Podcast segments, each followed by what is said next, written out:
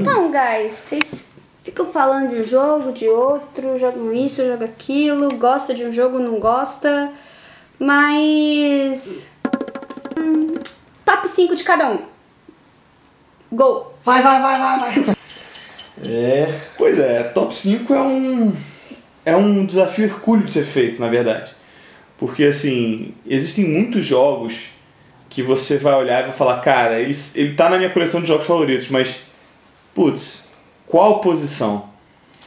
Né? É, eu já aviso logo. Nesse vídeo, os meus não estão ranqueados. Eu vou falar eles aleatoriamente dentro dos que eu gosto, mas eu não consigo falar este é o melhor jogo para mim, é o meu favorito. É. No caso do Ben, eu tenho certeza que o favorito dele é o Yggdrasil. É um jogo que assim ele ama de paixão.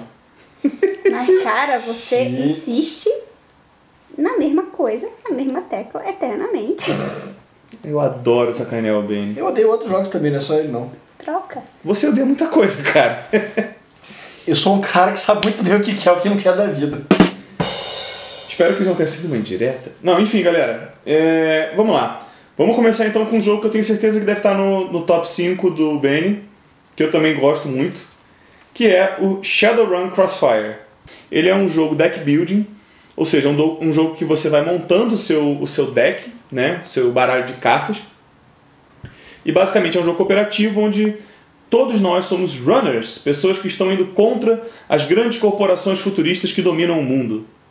E um detalhe importante é que em Shadowrun, assim como no jogo Shadowrun Crossfire, Shadowrun é um RPG, o jogo foi baseado num RPG.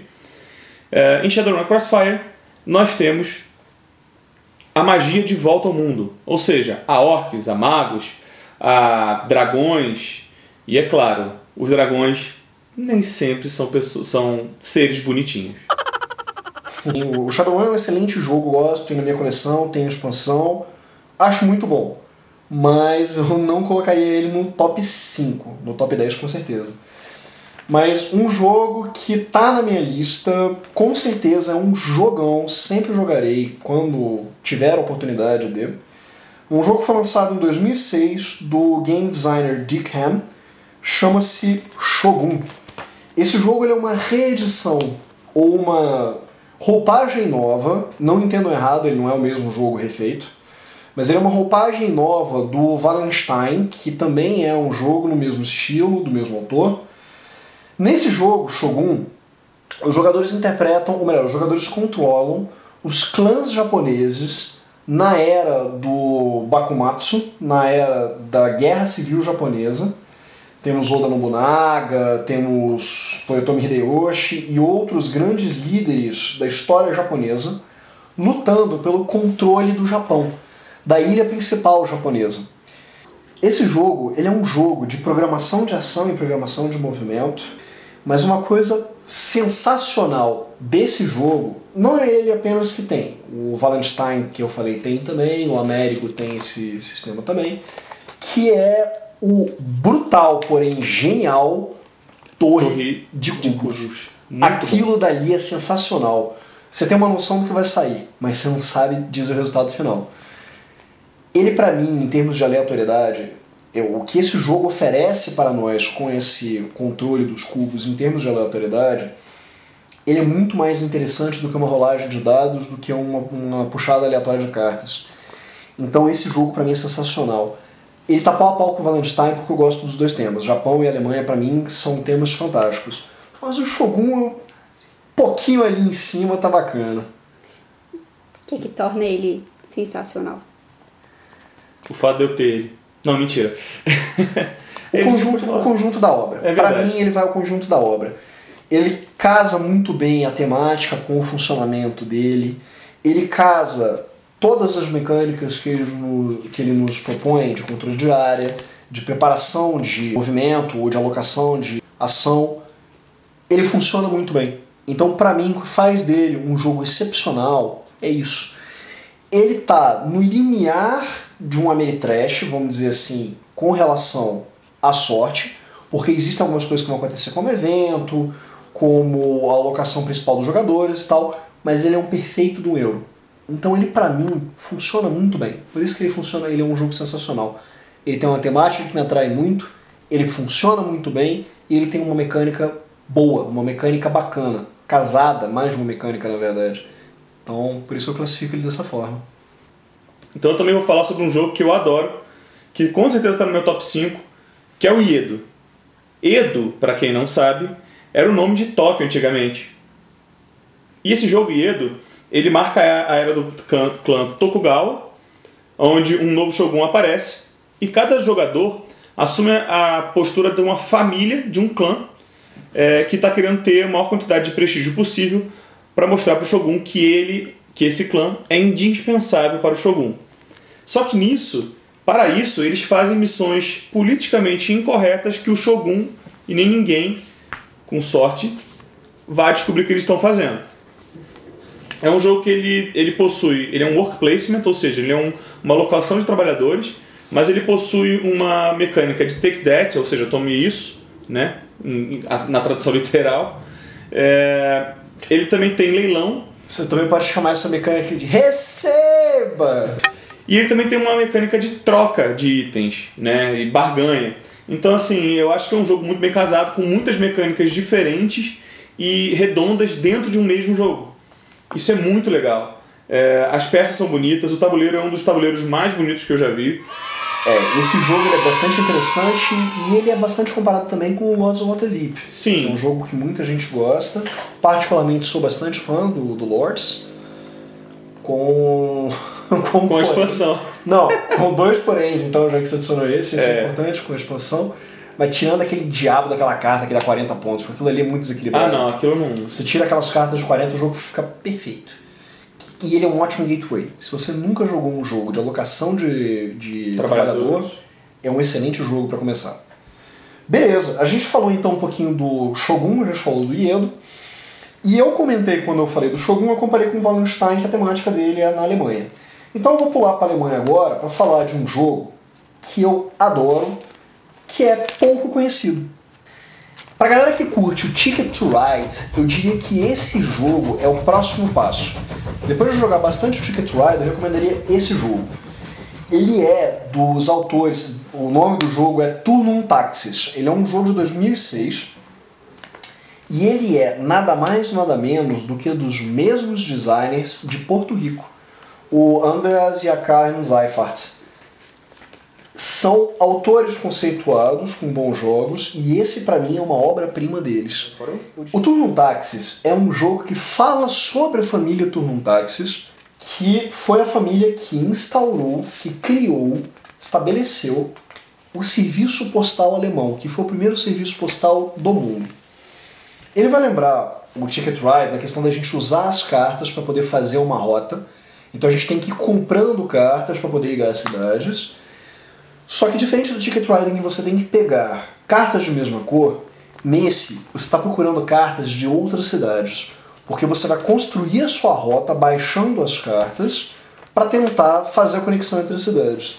E você vai deixando os postos na cidade, em nenhuma das cidades que você baixou, você vai deixando um centro postal para você ali e você vai controlando as regiões dessa forma. Então, ele é um próximo passo em nível de estratégia com relação ao Ticket Ride para mim. Ele não é tão reto, tão streamlined como o Ticket Ride pode chegar a ser. Não me entenda mal, eu adoro o Ticket Ride, eu acho ele um excelente jogo. Mas o Turn Taxis para mim é melhor.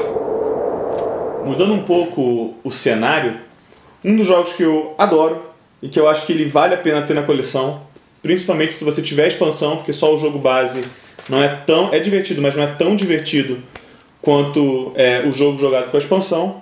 É um jogo onde você está num reality show e você está preso dentro desse reality show, aonde você está tentando chegar numa sala, a sala conhecida como Sala 25. Um jogo de escapatória onde você é um dos personagens e você pode jogar ele de várias maneiras possíveis. É um jogo que você pode jogar ele solo, pode jogar cooperativo ou pode jogar com um traidor. Ele abrange várias mecânicas ele é, uma, é um jogo também de programação de ação. O meu próximo jogo na lista seria um jogo clássico do Wolfgang Kramer. Esse jogo também é um pouquinho mais antigo. Chama-se El Grande. Esse jogo é também um jogo de controle de área, só que ele se passa na Espanha. E ele tem uma mecânica bastante interessante para mim, que foi um dos primeiros jogos, hoje em dia já está um pouco batida essa mecânica, mas ele foi um dos primeiros jogos a apresentar essa mecânica, que é a questão do leilão para você organizar a ordem do turno em que o jogo se passará, e com isso você tem a possibilidade de pegar uma carta que vai te dar um poder extra. E ele funciona de uma forma bem bacana, e ele tem uma coisa muito cruel nele também. Você tem que ter uma boa memória para ele. Porque tem a bendita da torre, em que a gente vai colocando cubos dentro dessa torre, e no final, na rodada de pontuação, a torre é revelada. E é bastante comum que as pessoas esqueçam quantos cubos colocaram dentro dessa torre. Então, às vezes acaba sendo uma surpresa. Tira a torre. Ih, rapaz, eu tinha menos do que eu achei que eu tinha, o outro ganhou. Perdi ponto. Mas é um jogo bem bacana. Temática nele pouco presente, confesso. Se você realmente abstrair um pouco, você vai pensar, bom, eu estou colocando meus cavaleiros aqui na, nas províncias para tentar dominá-las, mas ainda assim um euro bem tradicional. Euro tradicional é o que esse jogo não é. É um jogo que parece ser americano, mas ele foi feito por um alemão. O jogo que eu falo é um jogo de mecânica quebrada, mas extremamente divertido. Eu falo de Funny Friends. Esse não é um jogo conhecido, ele é um jogo uh, do mesmo autor do Power Grid, muito difícil de encontrar hoje em dia, não fez muito sucesso, mas ele é extremamente divertido dependendo de quem você joga. A ideia dele é que você tem que fazer cinco objetivos de vida. Um espiritual, um objetivo de trabalho, um objetivo pessoal, um objetivo de, de relacionamento, né, de relationship. E assim vai. Só que todos os objetivos são objetivos politicamente incorretos. O legal do jogo é que a cada carta que você compra, ele, tem ele é um jogo de sistema de leilão, e a cada carta que você compra para tentar chegar mais próximo ou realizar os seus objetivos, você tem que contar uma história. Então, basicamente, você vai criando uma história com todas as cartas que você compra e todas elas são de uma maneira muito engraçada. Elas são é, ideias totalmente diferentes do que você viria num jogo de família. Por exemplo, traficar cigarro, fazer uma, uma festa de arromba, fazer um, é, ter um, um desejo de grávida, coisas do gênero. É um jogo politicamente correto para toda a família jogar. Só que não, viu? Só que não. É, é sinônimo da família tradicional brasileira. Rapaz! ok. Bom, então, se treta você has been planted. Boa. Treta has been planted. É, o próximo jogo, esse sim eu vou, vou discutir que eu vou falar que estaria na sua lista, pelo menos os 10 favoritos, mas. O próximo jogo é um que a gente já falou algumas vezes aqui no canal. Eu tenho um apreço muito grande por esse jogo e eu jogo ele quase toda semana. Até porque você tem quase todas as expansões desse jogo. Sim, faltam três. Levando em consideração que o Noir eu não vou comprar nunca porque eu detestei aquela expansão. Pô, eu gostei, cara. O jogo que eu tô falando é nada mais nada menos do que o Marvel Legendary. Esse jogo, olha, esse jogo pra mim é muito bom. A temática dele é uma das coisas que mais me atrai. Eu sou muito fã da Marvel, eu gosto muito de história em quadrinho, sempre li muito história em quadrinho, da Marvel principalmente. Eu acho a mecânica dele muito boa. Ele é um deck builder com a possibilidade de mudar o sistema do jogo cada partida que você joga. Cada, cada skin que a gente está jogando, cada eh, vilão que a gente está enfrentando, cada herói que a gente está usando, ele mexe no jogo de uma forma sensacional, ele mexe de uma forma completamente diferente. Então, eu colocaria esse jogo fácil aqui nessa lista de, de, de top 5, sem pensar duas vezes, porque tudo isso nele me agrada. Simplesmente isso. É engraçado que Legendary, ou Marvel Legendary, né, que a gente chama muito de Legendary, é, é um jogo que ou você ama ou você odeia. Né? É, e assim, independe do seu nível de jogatino, de complexidade ou de que tipo de complexidade você gosta. Porque, por exemplo, eu há pouco tempo joguei com pessoas que não gostavam muito de jogos e elas adoraram Marvel Legendary e outras que já já tem 40 anos de, de jogos nas costas e acharam um jogo é, muito bobo. Então, assim, é engraçado que é um jogo que ou você ama ou você odeia. Pra mim, já que o Ben falou do Legendary, eu vou então adicionar aqui o meu último, que é um jogo muito complexo. Ele na verdade é um jogo razoavelmente simples, mas que para você masterizar o jogo, ou seja, para você se tornar um mestre nesse jogo, requer uma complexidade e muitas horas de jogo para trabalhadas, que é o Cthulhu Wars. O Cthulhu Wars ele é um jogo de, de dominação de terreno e ao mesmo tempo destruição, onde você é simplesmente um grande ancião querendo destruir o mundo primeiro do que todos os outros grandes anciões. E você batalha por isso. É, é, ele é um jogo onde cada, cada time que você utiliza, que a gente chama no jogo de facção, tem poderes específicos é, e, pode, e pode masterizar esses poderes ou, ou utilizar desses poderes de várias formas diferentes. Então, basicamente, é um jogo extremamente complexo que dura de 4 até 8 horas, dependendo de quantas pessoas você joga, e muito divertido. É, eu sei que eu vou estar sendo bem parcial quando eu falar isso, mas eu já tenho por base que, falou de Cthulhu, cara, eu já sei que não vou gostar do jogo. Via de regra são mecânicas e funcionamentos que não me agradam. Eu tenho péssimas experiências com Eldritch Horror e Arkham Horror. Eldritch Horror, Arkham Horror e Elder Sign são jogos baseados em Lovecraft, né, na, na, na, no universo de Cthulhu, mas eles todos são cooperativos, bem. Lembra que Cthulhu Wars é extremamente competitivo. Sim, eu sei, mas ele não, ainda é temática Cthulhu. Não é. tô falando que ele... O que, que torna ele realmente divertido? Muito divertido, como você enfatizou. Cthulhu Wars? Sim. Para começar, ele tem miniaturas que são muito bonitas, muito bem trabalhadas e muito grandes. Existem três miniaturas de algo em torno de quase meio palmo três a quatro, miniaturas, quatro miniaturas que são mais ou menos meio palmo. É, é são grandes. A Jaque aqui está tentando medir isso com a mão e, e, e são grandes. Só fazer um parêntese. É o palmo da Jaque ou o palmo do Billy? Tem uma diferença brutal, velho. Algo em torno de. Algo quase 10 a 12 centímetros, se não me engano. É, é bastante coisa, na verdade. É, mas não é só isso. Ele é um jogo que, a cada jogo que você joga, por mais que você saiba todas as mecânicas de todas as facções, ele é diferente. Ele, depende, dependendo dos jogadores, é, é um jogo que você tem que. Você não pode só focar em um, única, um único jogador. Você não pode, tipo assim, ah, peguei birra desse cara, vou ficar batendo nesse cara. Não, não dá pra fazer isso. É, é um jogo onde você tem que bater no cara que tá mais forte. Porque é assim que você vai equilibrando o jogo. E é no hard feelings. Assim, sem sem sentimentos fortes, sem, sem, sem chororô, entendeu?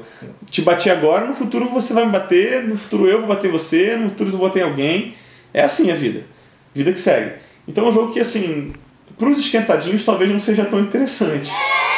Mas para aquelas pessoas que conseguem levar o jogo de boa, a, os jogos de boa, né? É um jogo que eu recomendo. Nessa linha do Cthulhu Wars, um que eu gosto muito é o Chaos in the Old World. Chaos in the Old World, é um, jogo nessa... muito conhecido. E a temática me agrada mais, que é o Warhammer Fantasy, me amarro. Mas enfim. Bom, pra finalizar então. Eu não gosto de Warhammer. Puta que pariu, velho. Mas pra finalizar então. Pera, pera, pera, pera, antes de finalizar. Vocês conseguiriam dizer assim. Pra não finalizar. É, o que que. que, que o que, que importa mais para ser um jogo que você gosta assim pra caralho? É a temática ou a mecânica? Eu vou falar que são mais ou menos os mesmos critérios é. que eu usei para quando eu tô comprando um jogo.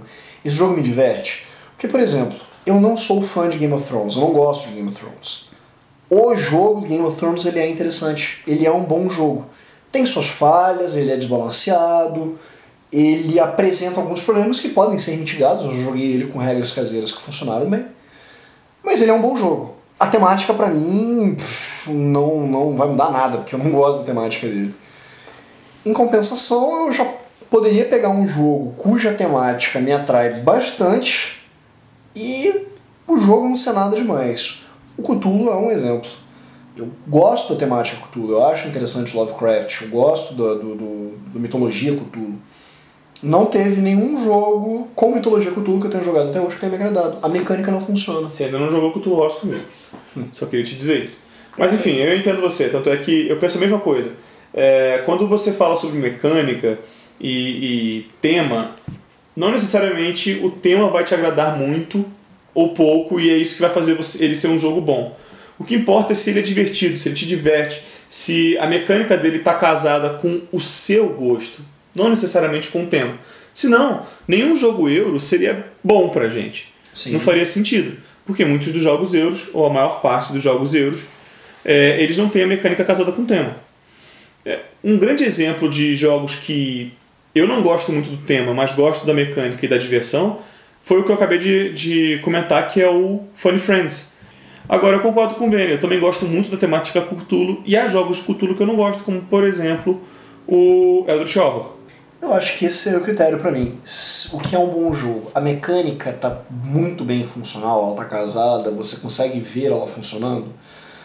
Esse jogo te diverte. Um critério muito importante pra mim, rejogabilidade. Verdade. Só existe uma estratégia para ganhar esse jogo, ou toda vez que você jogar você vai ter que se adaptar ou você vai testar uma estratégia diferente. Para finalizar então, o meu último jogo nessa lista seria um que vai entrar nesse critério que você estava falando dos euros. A temática dele é uma temática que me atrai muito, mas eu não vou ver muito a temática no- na mecânica dele.